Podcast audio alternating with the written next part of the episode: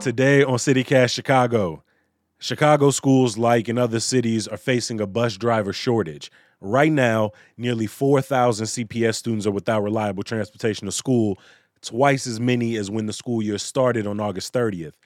We check in with an education reporter and also talk to a parent building a carpool alternative. It's Tuesday, November 2nd. I'm Jacoby Cochran, and this is CityCast Chicago.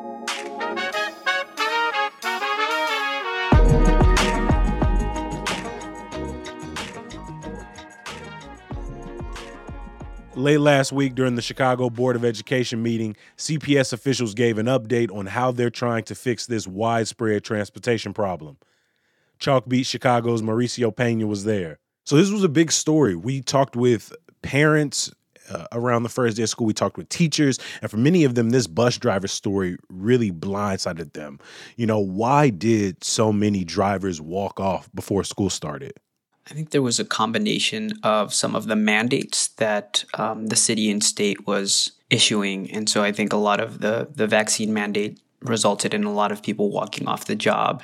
You know, it's not it's not unique to uh, Chicago or, or the state of Illinois. This is something that I think a lot of states across the country were facing. Just this shortage of bus drivers to get these students to and from school. Do you have a sense of how many drivers walked off the job? Were you able to talk to any that that actually left? I don't have the exact number on that, but I want to say it was over 70 in the district alone. You know, that in combination with um, you know a consolidation and can- cancellation of bus rides, uh, about over 280 um, in the last year. I think it was it created kind of like a perfect storm that resulted in so many students being left without transportation.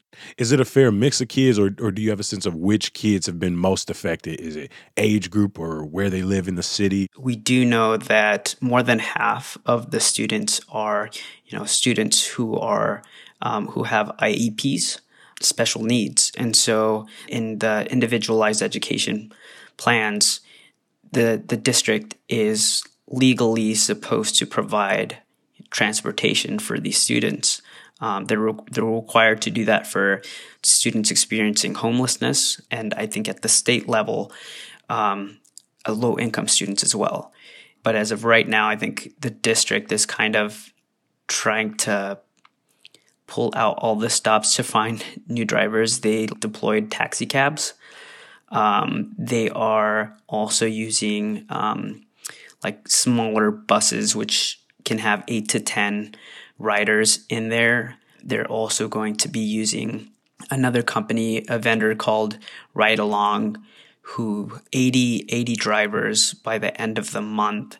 And then their goal is uh, like to have 300 more drivers by the end of the year. Yeah. As I listen to you break it down, you said students who have uh, special needs or IEPs, you know, individualized educational plans, students experiencing houselessness or, or of low income.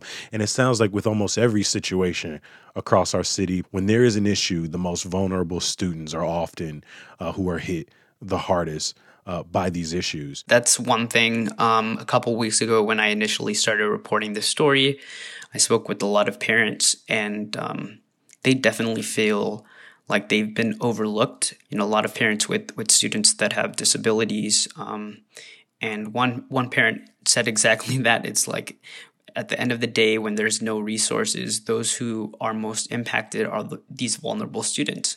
One parent in particular mentioned that their student was one of the students that had not returned to school because there was no alternative offered to them aside from you know they they were offered the um, the the the funds to self transport mm-hmm. the five hundred dollars a month. Right but um, this parent was not able to because of inflexible work schedule would not be able to you know wait until you know eight o'clock to bring their uh, child to school and be out before you know at three o'clock to pick them back up. And so they asked for an alternative or remote learning and that was not offered to them and instead they were just maybe it was six weeks when i spoke with them had not received any instruction when this story originally broke at the top of the school year i heard city officials in the district coming out, and some of the alternatives they were talking about were ride shares, your Ubers, your Lyfts. Uh, I know CTA made buses available to students uh, early on. But for some parents who got small kids, just putting your kid on a bus or putting them in an Uber with some rando is is not an effective alternative option. How is the district responding to these concerns from parents, and what alternatives are they exploring? That's something that I've heard. Uh, you know, um, one parent in particular said, "I'm I'm not going to put my child in an Uber with a stranger." Um, I think there's a lot of trust that goes into putting a child with um, an IEP into a school bus already and so they have to build those relationships. So i know the alternatives that they are you know right now the alternatives that they have going which is like these taxi cabs or these smaller bus these vans. Some of those have the bus aides that the regular school buses have. With the alternatives that they have been using like taxis or like a ride along vendor like what's the vetting process? Like are they able to go through the same checks and balances that they would have to with with the school bus drivers? I don't know what the how extensive the background checks are but i you know my understanding is that that these background checks are happening and um, my sense is over the last couple of months, that's one of the things that has been kind of holding up some of these um, hires because now we're seeing I think in that time they've been trying to vet and onboard some of these drivers and train them as well. Um, so I think that's kind of that's been part of the delay in making sure that these additional 3,800 students are getting to school. But in terms of like how extensive that vetting process is, I do, I, I don't know that. Mauricio Pena, a reporter at Chalk Chicago, thank you for making time for us at CityCast. Thank you so much for having me. I really appreciate it.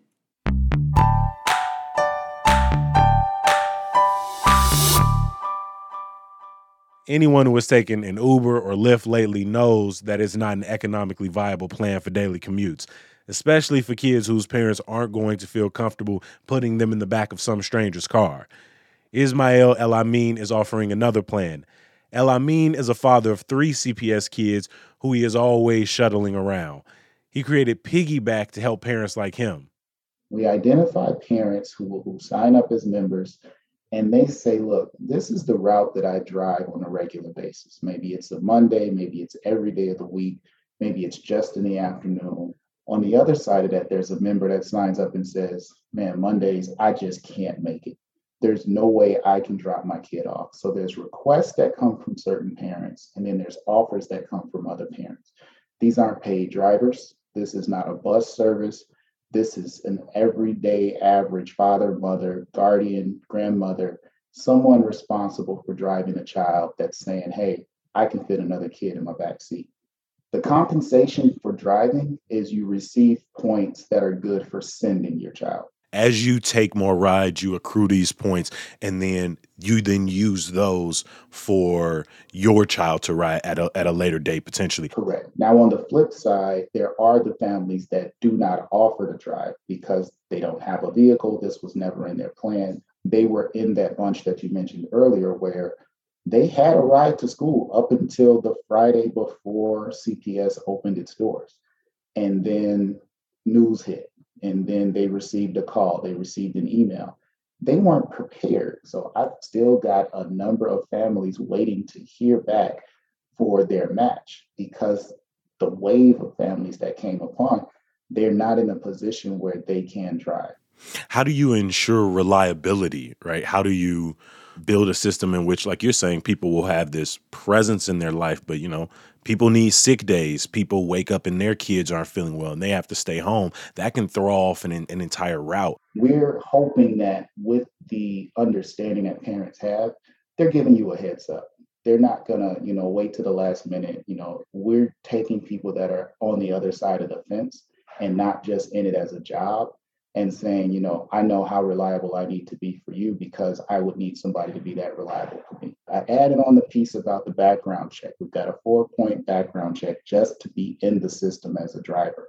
Everybody's got to pass a national level criminal background check, a county level criminal background check. Because we're dealing with driving, we got a motor vehicle check and then also the sexual registry. So that first clearance gets you into the system to be matched. Once you're matched, there's an in person screening where you have to meet each other in person. And this is where the families get to really hit them with any question if they want. How much does a ride cost? We've talked a little bit about how the point system works for drivers, but for a parent signing up who maybe isn't driving or isn't accruing points, how does that system work? We use a combination of we start with a base of about three and a half dollars, and then we add on based on the number of miles and the, the minutes that the driver is going to take. A lot of the competition they start off at $16 at the base because they've got to configure you know i've got to pay this driver for their service. We talked a lot about how the bus shortage impacted things. One of the reasons that the bus shortage took place from my understanding was the, the vaccine mandate came out and, and bus drivers chose to uh, to walk off prior to the school year starting. What is Piggyback's policy? So we we were dealing with this question with um, a lot of the larger ride shares, they, they've got these statements out and mandates out.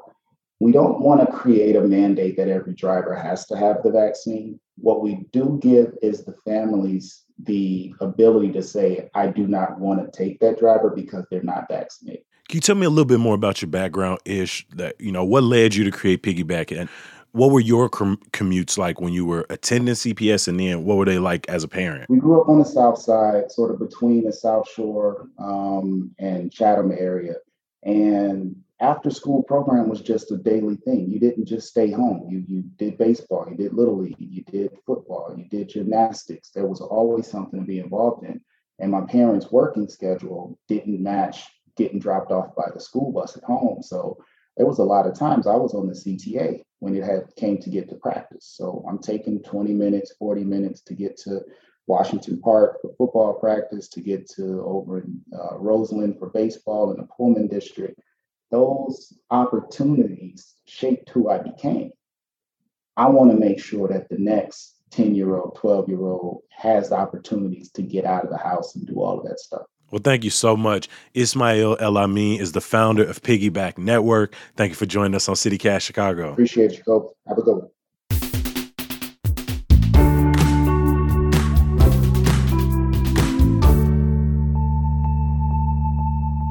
Before I let you go, a little bit of news, y'all. A Cook County judge has paused Mayor Lori Lightfoot's mandate that Chicago police get vaccinated by December 31st. The judge told the city and police unions to figure it out in arbitration. The judge did say vaccine status reporting and weekly testing for unvaccinated workers will continue. There's more in our newsletter at chicago.citycast.fm. If you've got pumpkins lying around from Halloween, don't throw them in the trash. Cook County is partnered with five sites where you can dispose of the pumpkins. Link to the locations in the show notes. And some good news to get you through. Let's celebrate some great local journalists. Kelly Bauer from Block Club Chicago and a friend of CityCast was named Chicago Journalist of the Year by the Chicago Journalists Association. And Dorothy Tucker from CBS is getting a Lifetime Achievement Award from that organization. Congratulations, Kelly and Dorothy. Hey, if you got any questions about Chicago that you've been too embarrassed to ask or you haven't gotten around to getting answered, remember, we got your back. Email us at chicago at citycast.fm or send your questions to us on Twitter at CityCast Chicago. Thanks for listening. I'll talk to you tomorrow. Peace. Bye. Bye, bye, bye.